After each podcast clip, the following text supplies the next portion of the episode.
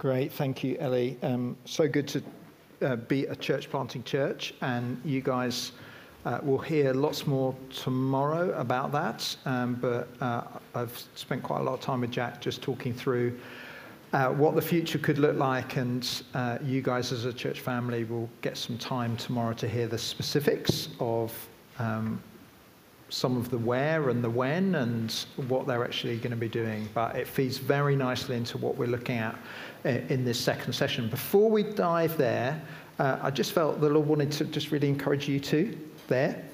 Um, and yep, that's you. Um, and you might not have been in the first session, but in the first session, we um, just I was just asking God, is, is, there anyone you really want to encourage here today? And I felt the Lord really wanted to encourage you too.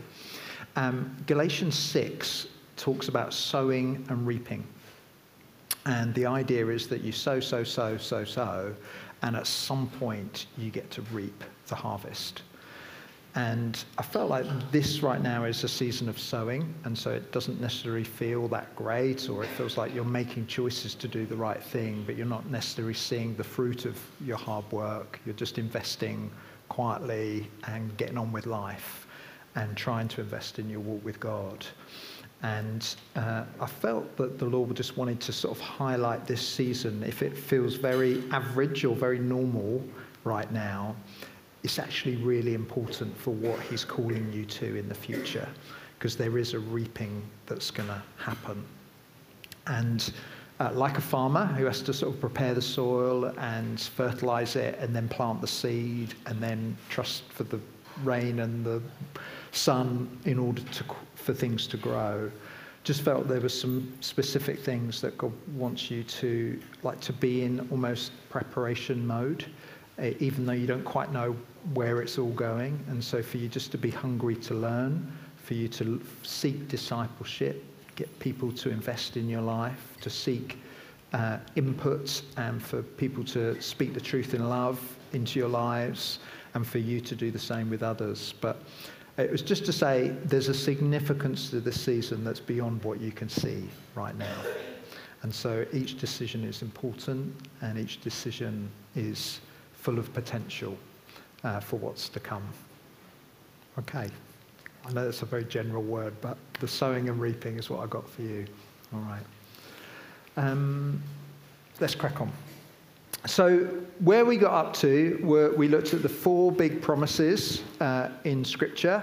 Who were the first people to get the promise? Adam and Eve. Then we looked at Abraham. Then we looked at King.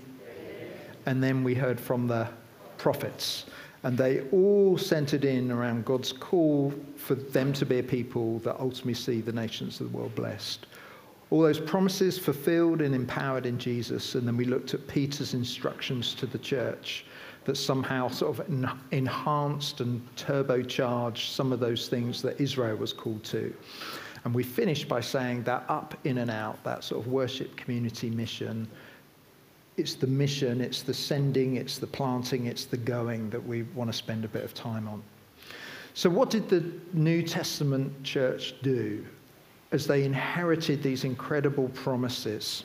Well, this next table uh, is lots of detail, but the summary of this table is that it seemed whatever, um, uh, whatever they gave themselves to involved planting churches. So, Acts 8 uh, you've got the church in Jerusalem. They get scattered because of persecution.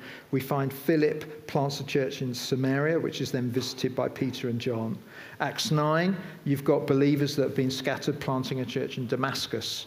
By Acts uh, 9:31, there is churches through Judea, Galilee, and Samaria.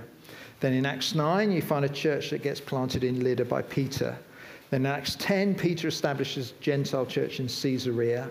And then in Acts 11, we find churches planted in Phoenicia, Cyprus, Antioch. And Barnabas is, in, is, sent to sort of investigate what's happening. And there he calls upon Saul, who becomes Paul. And Paul is then off into his missionary journeys. Three missionary journeys, all in which involve him either starting churches or revisiting churches that he started to strengthen them. And so Acts 13, Acts 15, Acts 18. So I guess I'm saying to you the response to what it is to be the people of God. And the way the early church really put their energy into the out was by planting churches. And so I'm so pleased you guys, as a church, are doing the same. What is church planting? What are Jack and Mez going to do? What's their plan? They're probably asking that question. Like, what do we do? But in its simplest form, this is what church planting is it's leading people to Christ and baptizing them. It's making disciples that make disciples. So, those people that come to know Jesus, they're training them to go and do the same. They will gather those people in a small group, and hopefully, hopefully those small groups will start to multiply. And within those groups, they will train and deploy leaders because if it's left to them to do all the work, then the growth will be stunted and they will have a little mini breakdown probably two years in. And then they grow, they multiply, and then they send others out to do the same. So the hope is as they establish this church, in a few years, they become a church planting church. So, what types of church plants are there? Well, I think there's three, maybe four types of church plants. The first is a pioneering church plant. So, this is what we see happening in the New Testament. This is what Paul did. Uh, a good example is when he planted the church in Ephesus. So, without having anything on the ground in Ephesus or even close by, Paul turns up with his team. He builds relationships with people in the city. He gathers local people to them, and eventually a church community is started. So, uh, for Mosaic Church, that uh, uh, Philippa and I started 18 years ago. Can't believe I'm saying 18 years. 18 years ago, that's what we did. We came to the city we didn't really know that many people. It was just us and a couple of babies. And the first two years were spent trying to meet people, gather people, share the gospel with people. We were like super intentional on being like mega friendly. So this is how cringy it was because we were so desperate to make some friends. Uh, that when we got on a bus, and like if you like go up to the top deck and there was one person sat we would go and sit next to that person and start a conversation and literally we did this uh, in a restaurant, if we were out for a meal and there was someone eating alone, we would invite them to come and sit with us. And such was sort of our desperation to get to know people and find out who was open to the gospel. And that's what you do when you are pioneering, because you've got to meet people. You can't start a church by yourself. You've got to find those that are open to Jesus.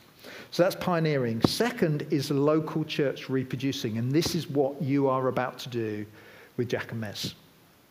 So the in- initial plant in Ephesus resulted in many other churches being planted in the province of Asia. As Luke tells us in Acts 19, verse 10. And these are the churches that are all mentioned in the book of Revelation. You know, those opening couple of chapters in Revelation. Those churches are the churches planted from Paul's original plant in Ephesus. So there are loads of advantages of this method over the pioneering method. The pioneering method, you're sort of somewhat on your own. You are, it takes a long time. Uh, but when you go from a local church, there's some great things that can happen. A church planting team can continue to draw the benefits of a stronger established church nearby. So Jack and Mez need a team. And they are going to be asking the Oak Church, who wants to come with us? And hopefully, a few people are going to say, we would like to come with you. Um, they need a team in order to, to maximize the outreach they can do with others. But both them and their team will probably sort of draw on the strengths of the oak and the worshipping community. They won't just go all out on their own for the next five years, but there'll be this interaction that happens uh, between the church plant and the church planting church. That massively reduces the sense of isolation uh, that a team can feel in the early days. It also reduces the overall level of life, life change that the team need to go through. So it may well be that the bit of Leeds that Jack and Mez are looking and praying about, it might be that some of you already live close to there already, uh, or it wouldn't take much for you to move nearer to the place they feel God's calling them to. There also can be a much higher level of support uh, for the new leaders uh, because uh, friends uh, are nearby. And sometimes there can be people, perhaps if they're going to be uh, planting in a part of Leeds, you might have friends already that live there, perhaps that are work colleagues or people that you've met in Leeds, friends and relatives, that you can pass their, their names to and say, These people, I'd love you to spend some time with them. They seem open to Jesus. So that's the second type of church plant. So pioneering local churches. Let's talk about multi-site becoming a plant. Any questions about those first two? Pioneering from the ground up and local church reproducing. Any questions? Yes. There's that woman of faith. Yeah. Yeah, that's right. So it. Yeah. So, so in one sense, it becomes much more of a pioneering plant. And so everyone will have to make some adjustments that Jack and Mez probably will still go, but they'll probably need a couple of years to raise up that initial team rather than sort of fast tracking it by sending. You know, if if they can send, if you guys as a church family can send between 10 and 20 people with them, I mean, I hear that you're full on Sunday mornings already, so you've got capacity to do that. If you can send those people with them, it just speeds everything up and, and uh, I think would add momentum. But hopefully that's not going to happen. That's a great question, though. Anything else?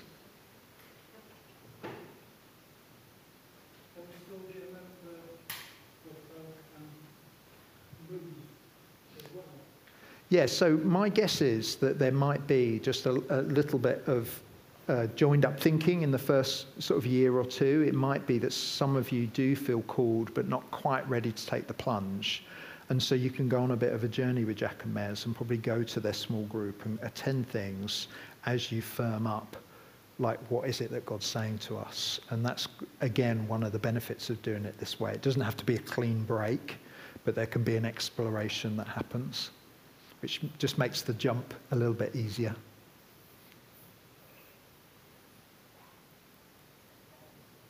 Okay, third type is multi-site becoming a church plant. So uh, this we've done this at Mosaic, but rather than sending off a couple to start something on their own that is sort of autonomous from the sending church, you can do a site, or some people call them congregations, but it's really what you uh, are doing at the home church and just sort of reproducing it somewhere else. But the ties are very, very strong. You've probably got the same name, or you probably share all the finances. You've probably got one website. You've got probably one sort of vision that applies in both places. And if that site happens, say if you've got 20 people that live, uh, I don't know, just a couple of miles away, and you start gathering in small groups and then meeting on a Sunday, over time, if that grows, it might be that you say, this is actually something in its own right. And so it's not going to be a site anymore. We are going to plant you as your own congregation. And they'll probably at that point have their own name and their own leadership team and their own finances and that sort of thing. What's really good about that model is that it's not quite as scary as doing a church plant. And so um, the sort of leader or leadership team is a little bit different because you're not reinventing the wheel, you're just sort of reproducing what's happening at the Oak already. You're just sort of taking the Oak on tour, if you like, into a different place. Uh, it also is a bit easier to commit to for the team. It's really good for the sending church. There's usually more sort of resources, and it's a real sense of teamwork across the sites. But I think uh, you can only be a site for a certain amount of time. At some point, I think it's good for it to develop into its own church so it stands on its own two feet. Um, but we as a church, uh, we have done that, and we are 10 years into the multi site journey. So Mosaic has um, three sites that are all sort of share the same vision and finance and resources. Um, and at the moment, it's working okay because they're all very, very different. But at some point, we could become three different churches. We just don't feel the time's right now. And then, fourthly, uh, there's the unplanned church plant. So, the church in Antioch is an example of this fourth type of plant because it, it was a bit like an unplanned pregnancy. So, in Antioch, a group of Christians gather because of persecution, and Acts 11 tells us the Lord's hand was on them, and a great number of people believed and turned to the Lord. I mean, I don't think people moved to Antioch thinking we're going to plant a church. They just moved because of persecution. They shared the good news about Jesus. Lots of people responded. And it's like, oh my days, what do we do? Let's start a little church. And it was a little bit unplanned. And then apostolic ministry was sent from Jerusalem to sort of serve the spontaneous new church. Uh, this happens from time to time. So, quite a few years ago, I can remember hearing in Ghana uh, a guy who helped lead the church in Accra, he felt the Lord give him uh, a phone number when he was praying about reaching people. He felt the Lord give a phone number, and he was brave enough to dial the number.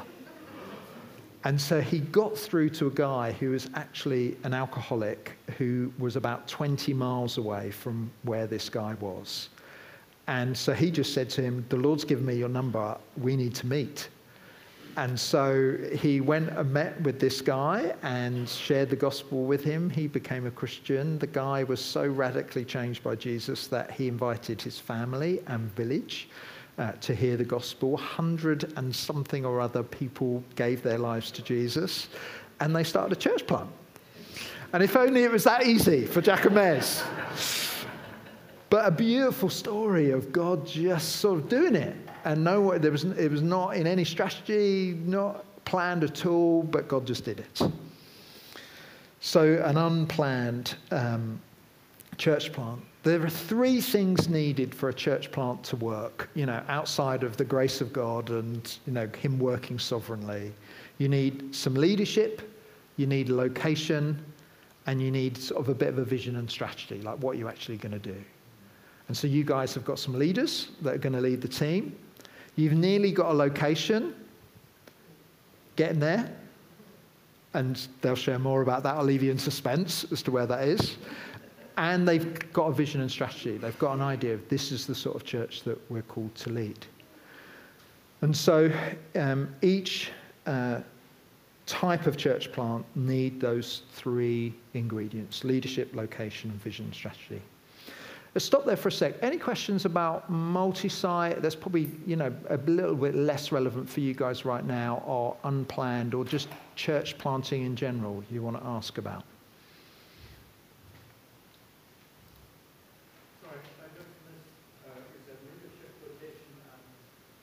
Uh, like a strategy or vision, Rachel.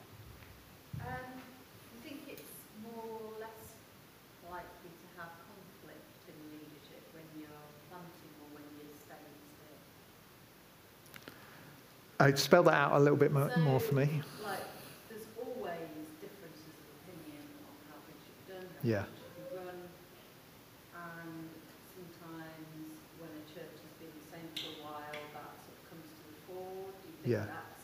But then again, when you're doing different things, that's going to be right in the forefront of people's mind how we're doing it. So yes. More, less of an issue when you stay still or something. Um, I don't quite know how to answer that, but I would say that people that lead pioneering or even sort of local church plants, they tend to be quite sort of pioneering, entrepreneurial, and often have their own ideas of what things should look like. And that is a good thing because they've, they've got some strong convictions. And often a really important motivation to get people to go because it's such a big deal to go is like a holy discontent. There's, a, there's, there's something in Jack and Mez that's a really good thing that means what they experience at the Oak is like there's probably bits of what the Oak is like which drive them a little bit crazy. That isn't perhaps how they would do things. And that's a good thing because they have been given you know, that might not, I'm sorry, you Mez, come on, come back. I don't want to speak on your behalf. Yeah. Yeah.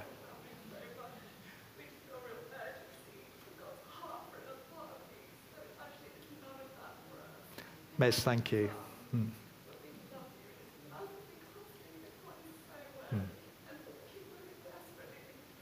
Yes. So Jack and Mez have got really godly motivations. If I personalize it, when I came and church planted in Leeds, I had like some of this holy discontent.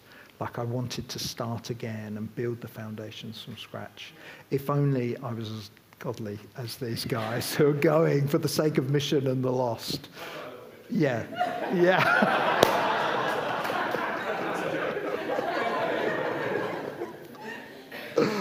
what a team. I don't know if that quite answers your question, but thanks, guys. Yes. Just saying that, that, that we forget, mm. I think sometimes that this isn't new. Yeah, we, we can see it in the gospel. Mm. A lot of us are beknownst to us, and may have experienced it in the past. Yeah.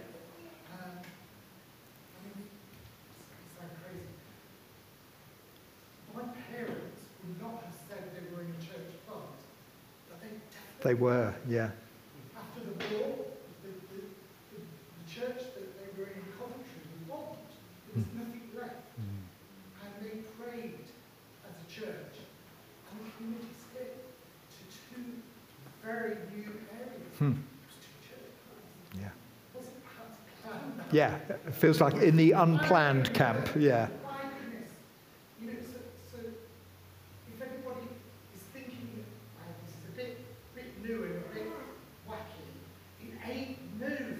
Yeah, that's right. It is, it is the way that God is blessing us. Mm, definitely. It's really important to remember that it's not new, mm. it's not wacky, it is God working. And it's good to remember as well, 13 years ago, you were that church plant. You know, you, this, this was you guys, but, you know, a group of people deciding to build a church in this area. So I'd like to get you chatting to one another at this point, and I'd like you to think about the benefits of you being a church planting church and the impact doing this church could be. But I also want you to think about some of the costs.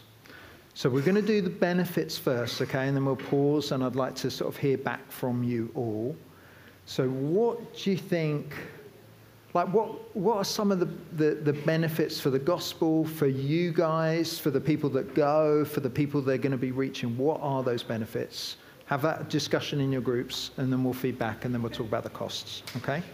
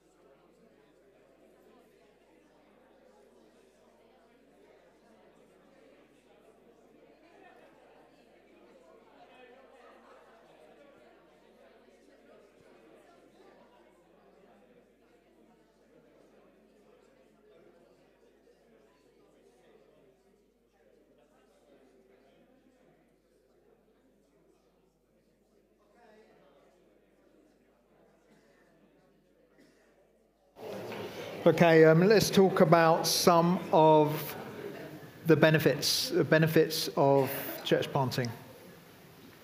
Anyone want to start us? Rachel. Uh, there's a lot more relying on God, maybe.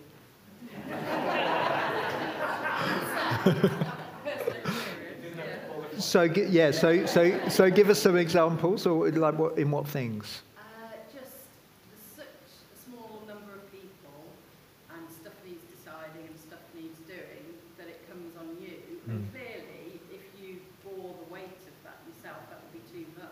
Mm. So there's a lot more asking God for guidance and for help. Yeah, that's perfect. And there's also reliance on God needed for the sending church. Because if you guys see, oh, there's 20 people going, and half of them were our kids' team, and two of them were our worship leaders, and what are we going to do? And so there's a sense in which you need to trust God in those moments. Yeah, very good. Yep.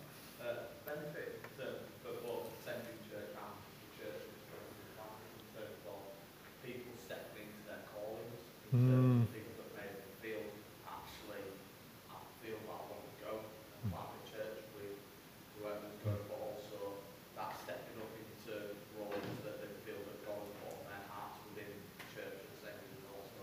Yeah, really helpful. It sort of creates room, doesn't it, for everyone? Uh, Yeah, I was going to say, almost opens up the, the development, the encouraging the Mm. development of new roles.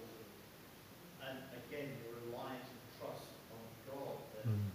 the vision is there. Yeah, very good. What, where it really particularly helps is if you're quite new. So if you've arrived in the last couple of years and you're still sort of finding your feet, it's easy to come, particularly on a Sunday, and see it's all taken care of. And, and so it actually is quite a pleasant experience. You get to come and just to enjoy other people's gifts and what God's doing amongst you. And suddenly, as space is created, it actually it's space for you in particular if you're new, and it's like God's invitation is like I've brought you to this church for a reason, uh, because I knew this was coming, and you can now step into the gaps that are left by others, and that ultimately, like it can feel like, wow, that's quite a pressure, or that sounds like hard work, maybe, but it's also you using your gifts, how God's wired you and made you. You're, you're, you know, you're this temple of people being built together, and, and you're a part of the body that this church needs, actually. So, really important. Adam, go. got benefits for the gospel as well. And we talked a lot about just the benefit of having a local church in different places, in places, you know, uh, I think just aiming towards this place where actually there's a really thriving local church in every part of every community, a place that wants Yeah. you know, needs to meet that, that, that understands and knows that community, that knows that community together. That's so helpful, Adam. So, just having a church in a location, perhaps there wasn't many other churches, um, then, uh, I mean, the stats are incredible. So, i i i in general, I think I might have this. Uh, the stats about under three years old, three to 15 is so. Church plants see more people saved than older established churches. And so, if the church is under three years old, so like a church plant, you tend to see, on average, 10 people saved per 100 church members. But if your church is three to 15 years old, you only see five people saved per 100 members. And if your church is over 15 years old, on average, it's three people per 100. So you've gone from 10 per 100 to 5 per 100 to 3. In what time scale? Um, each, I don't know who asked that, each year. Each year. And so most churches operate on a bit of a bell curve. And so as churches start, you often get the, the rapid growth, then there is a sort of a plateauing, and then there's a, a falling away, just in general. And to, to stop that happening, there are adjustments you need to make so you get, you get a diff, you know, more bell curves happening. But generally, the older the church is, the, the evangelistic impact and missional thrust diminishes over time. And so, what church planting does is it resets everything for the home church because it's like a fresh start, off we go again. And it's obviously a fresh start for the people going because the whole sort of success of the endeavor is reliant on God saving some people and bringing them into their family. So, yeah, really good point. Yeah. Um, how about um, social strata and the fact that uh, we to be middle classy church where you go down to Armley, there's a Yeah. very poor area just down the road. Yeah. Very poor area. Can't think of any churches around there that Mm. are uh, bosom, so to speak. Mm. And, um, and it'd be a di- completely different ballgame. So, ch- what church planting does, it, it allows you to contextualize to the place that you're reaching. And so, if it is a predominantly sort of poorer neighborhood or more affluent neighborhood, there's probably difference in approaches, different ways of doing church life that's really sort of fits the context. And you see that in the New Testament. Paul just seems to have some different strategies depending where he goes and who he's with and who he's trying to reach. The gospel gets preached a little bit differently in different places. The strategy is sort of roughly the same, but um, uh, you can tell there's different approaches depending on the area. So, really good. Yes. I'll come there next. The, um, the, the planting analogy, you're thinking about, um, you know, clothing and that, you're, you're grafting the, the Yeah, good. Yeah. So that's going to have similar DNA, Mm. but not identical. Mm. And therefore the development of that plant could be very different Mm. to the original. And the that it produces is going to look different as well. Mm. And how it behaves will be different. Yeah. I just think that's a real opportunity for, for God to kind of yeah, nurture and, and tend to that plant. Yeah, that's right. See, you know, rapid growth and, and just, you know, different. Yeah, love that. It's, uh, some people picture it like a strawberry plant. You know, strawberry sort of sends out runners, and so you sort of get the plant producing some fruit and then sends out some runners, and you've got some more fruit happening. Let's go to the back. Yeah, uh, I was thinking developmentally. I don't want to put it in, in- go into a wartime situation, but wartime situations Hmm. really bring people out, you know. So Jim the Spitfire said, you know, you've had three hours flying, off you go and fly. Yeah, And it's the same in this kind of work. When people go off, they suddenly find themselves, A, they're a responsible person, but B, they've actually got to dig deep into the scripture, Mm. they've got to reach Mm. deep into the Lord, just so that he will bring them on. mm, Uh, and- but it applies to everybody in the church then, because we're left with a gap. mm. Now, who's going to fill that? Well, people can step up to the mark of always Definitely. So hugely developmental. And just like a, a quick comment, when we planted in Leeds, we, we were leading a large church in Bedford. And we planted here with just me and Pip. And it, by the end of year one, we had five people that were in our church planting team. And um, I, I remember the lessons for me in that first year was all to do with me realizing my identity has got to be in Jesus because I haven't got like a almost a church to sort of prove my worth. And and likewise, I didn't even want to point to like a poorly performing church plant for my, you know, I could go for the sympathy vote as well and find my and identity. And people's like, oh, it must be really hard being a church planter in Leeds. I didn't want to find it in there. I needed to find it in God. And so, just in terms of my character, those early years were, were so critical for my development God needed to humble me and to make me reliant on who I am in Him, not what I do and what the stuff that I do looks like. So, really good. I've not looked this way for a bit, up the back. Yes. Now, I'm totally in agreement, but I'm just keeping it positive right now. So, can you change that? Know, Really good. Yeah. So if you've got 20 people leaving and they're all regular givers to the church, your finance people might be getting a little bit twitchy at that.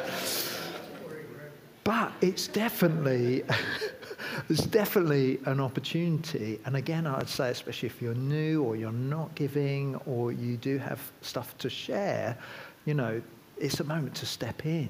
And I believe giving is a discipleship issue. It's about trusting God with everything, including your money.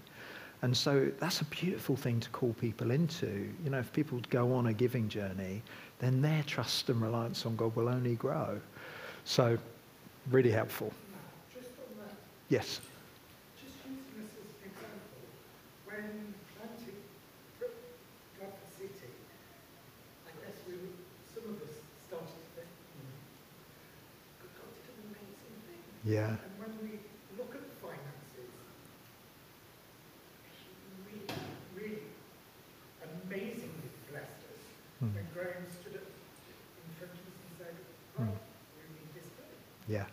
And he over, I was going to say over blessed us. He's so generous. Yeah. You know, so, so that we might feel that we're going under. Mm. And it is a challenge. But Mm. it's also a challenge to hear God saying, Yeah, brilliant. Yeah, that's right. Yeah, love it. Brilliant. Mez, were you going to say something? Yeah. I think, uh, we've kind of touched on it a little bit with talking about growth and things, but I think this is to be really explicit. Every single person matters to God. Mm. So one extra person who comes to know Jesus Mm. has eternal kingdom value. Mm. And this life is so short.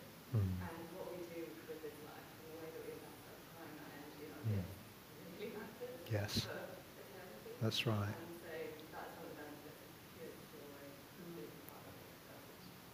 Love it. Jack, do you want to follow on from that? Two things. I mean, first of all, I think it's a wonderful thing and one of the benefits of the obedience. Mm. We're doing a command to go. Yeah, that's right. Go is a doing word, I think. Mm. So we, we, we, we're revealing that. And secondly, I just think it's really healthy for a church to have a missional outlook, church planting outlook. I read a really, that was a fairly outspoken quote, so I'll, I'll throw it out there. But the point is, if you're not sending as a church, you're ending as a church. And I Wow. think We've seen that there, haven't we? Mm. It, I mean, that, that kind of gives you an idea, doesn't it? I think Mm. if you're not sending as a church, you don't take it seriously. Ultimately, people are coming through and you don't have that set of verses. Mm. Really good. Just echoing uh, Rob's comments, I think that the thing this quote is from hearing, God's work done in God's way never lacks God's reward.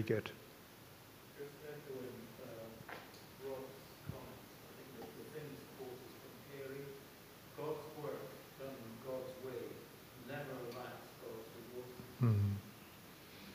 Beautiful. You've got all this to come, benefits.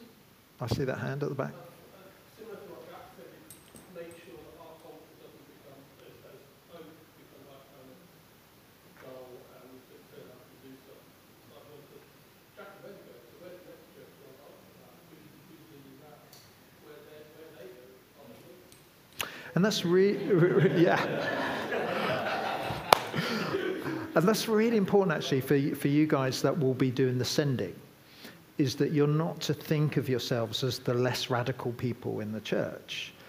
Uh, it, that be just a, a wrong mindset. Uh, the, the reality is for the oak, as you plant Jack and Mez and team, that it's a moment for you to go again and say, okay, we, this, this is this is real life here. We need to, we can't just keep doing what we're doing.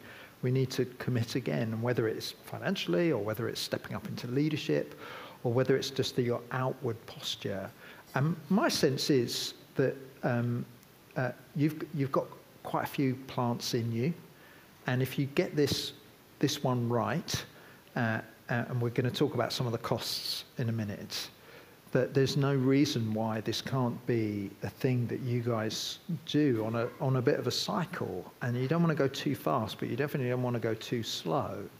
But it really does feel like God's blessing this church family. Um, just so many new people coming through the doors, so many potential places to reach out to. It just feels like you've got momentum as a church. And the best thing to keep the momentum going is to go with the momentum.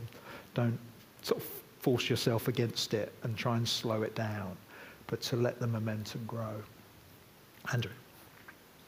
So it's building on what's already been said. I think there's always a tendency in us to start kind of hoarding.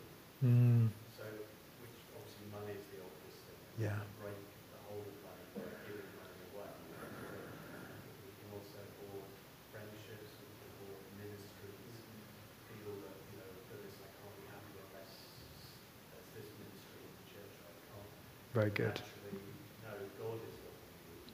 Mm-hmm.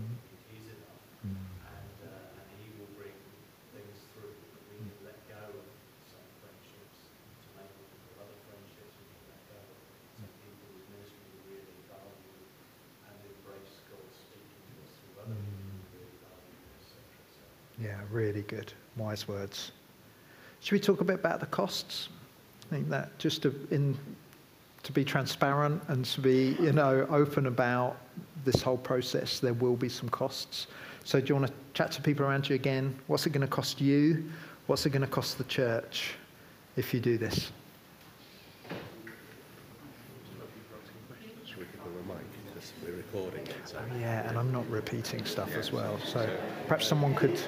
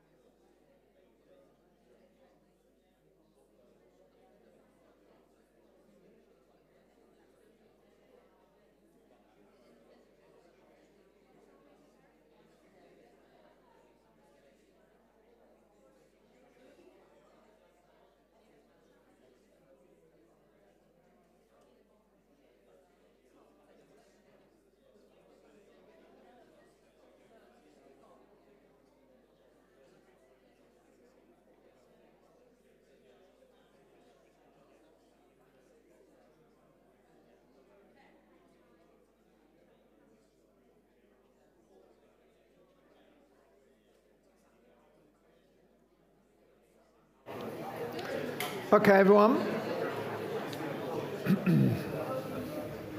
I don't feel like I want to spend too long on this section, um, but uh, let's, let's talk about some of the costs. What do you think some of the costs will be for you personally or f- as a church family? Let's go, Adam, first. So I think the big one's relationship. Yeah. Um, so specifically relationship Mm, um, and what they bring to our church, who they are as, as a husband and wife, who they are as parents as well, where they example for this, and uh, the way they model some of that. Um, that's that's the big cost, and that, and that will be representative of other people that choose to go. yeah, go definitely. there As well. So Yeah. yeah, that, that's the most important. So friendships and ministry and what people bring. And I- I guess I would want to say is the way you as a church family remain healthy when you're having to say goodbye to people that you love the most is just to make sure you give room to mourn the loss. It's almost like we can just feel like, well, it's part of being a follower of Jesus and the cost of being a Christian, we just move on. And actually, you do need to go there and, cause it, it- and deal with the grief, because grief needs to, do, you need to do something with the grief. And so there should be tears and there should be, a you know, mourning and a sense of loss. It shouldn't stop it from happening, but there can be a healthy way of processing it. Yeah, yeah, The personal costs that we make, yeah. that uh, you've got a mic there. So Sorry. So there's the uh, fact if they're moving, yeah, the children may have to move schools, yeah, new friends for them after they've been settled, and also Jack and Mez missing the support and that's a larger group of people here. Yeah, Whereas we'd miss two people in Jack and Mez, Mm. albeit we're missing two giants, mm, they're missing everybody apart Yeah. from those that go with them. that's right. So uh, and we've also got to remember there'll be, starting this plan, there'll be a lot of pressure and strain on them and we've got to pray for them to Definitely. keep them strong as well. That's yeah, really helpful. I think we, we were discussing the, of the big things that might be, and this is by no means, said, um, in terms of a spiritual cost, um, Yeah. I've seen church plants Mm. and know of people that have planted church where there's been real spiritual warfare stuff Yeah. go on as they step out into planting, and I think it's it's kind of like how we as a sending church of things really pray against that. Mm. But I've, I've seen it, and Yeah. like there can be that spiritual cost as well. Very real. Very real. I think just um, like people that are like in Jack and Mez's community group and they've been vulnerable.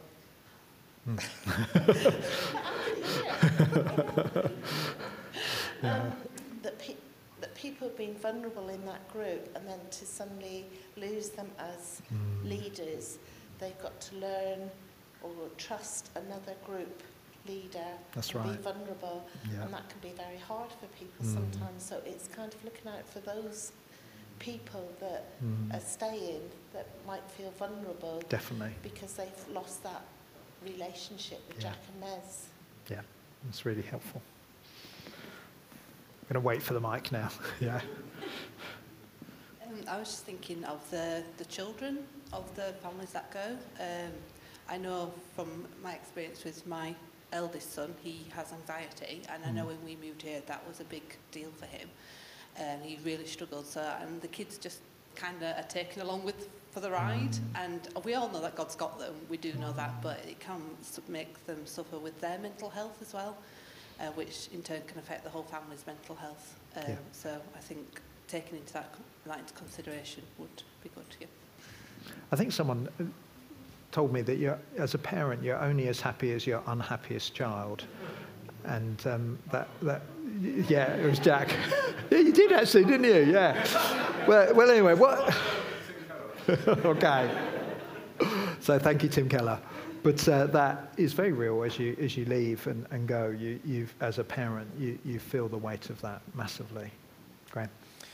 Um, we were just thinking about if if we think about church as the living stones built together, and what you're about to do is take a bunch of those stones out of that building, then the the, the building that's left has got holes in it, and it Mm. might even sort of crack, collapse a bit, and it might need a bit of rebuilding. And so, just thinking what that might mean practically is that there might be a bunch of stuff that we do as a church that can't be done and it needs to be rebuilt with a Mm. maybe a, not a different vision, but just a, a rebuilding of what what is here. And obviously, it Yeah. depends how many stones get taken out, doesn't it? Yeah, almost like you need to recalibrate Yeah, a little yeah. bit. It might be you can't do everything you were doing before. Exactly, It might be you exactly. take your time And, and so, it it also then speaks into what.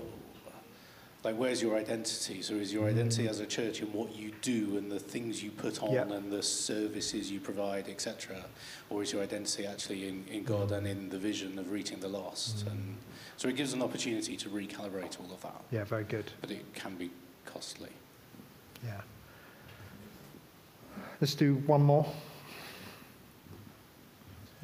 I think the aspect that is coming to my mind is that, yes, we talked about, it's been alluded to, things like you could lose half your youth leaders or half your children's Mm. work leaders. And we've touched on the idea of others coming through. But in terms, so those are costs that could actually hurt. But the mitigation to that is if we have a vision as a church planting church, then we're already working on the basis that there will be a church plant in so many months or Mm. whatever.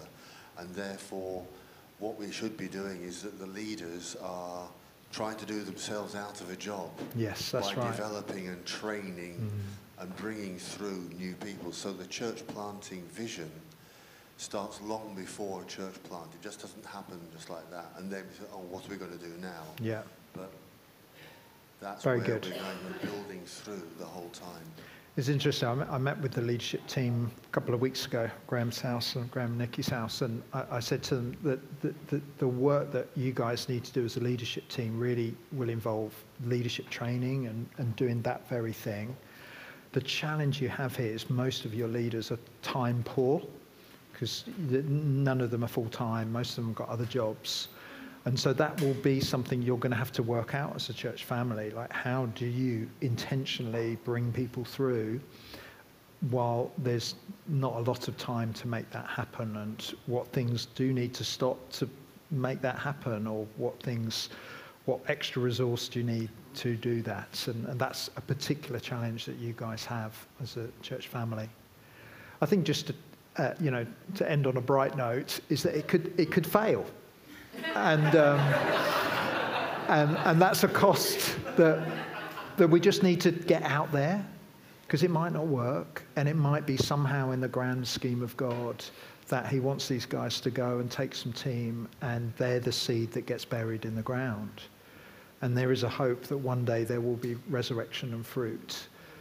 But I, I've just, uh, our family of churches planted recently into Wakefield and David and Karen Lavery went there fully expectant for a church to be formed, but four years later we've had to close it down. It's just not happened.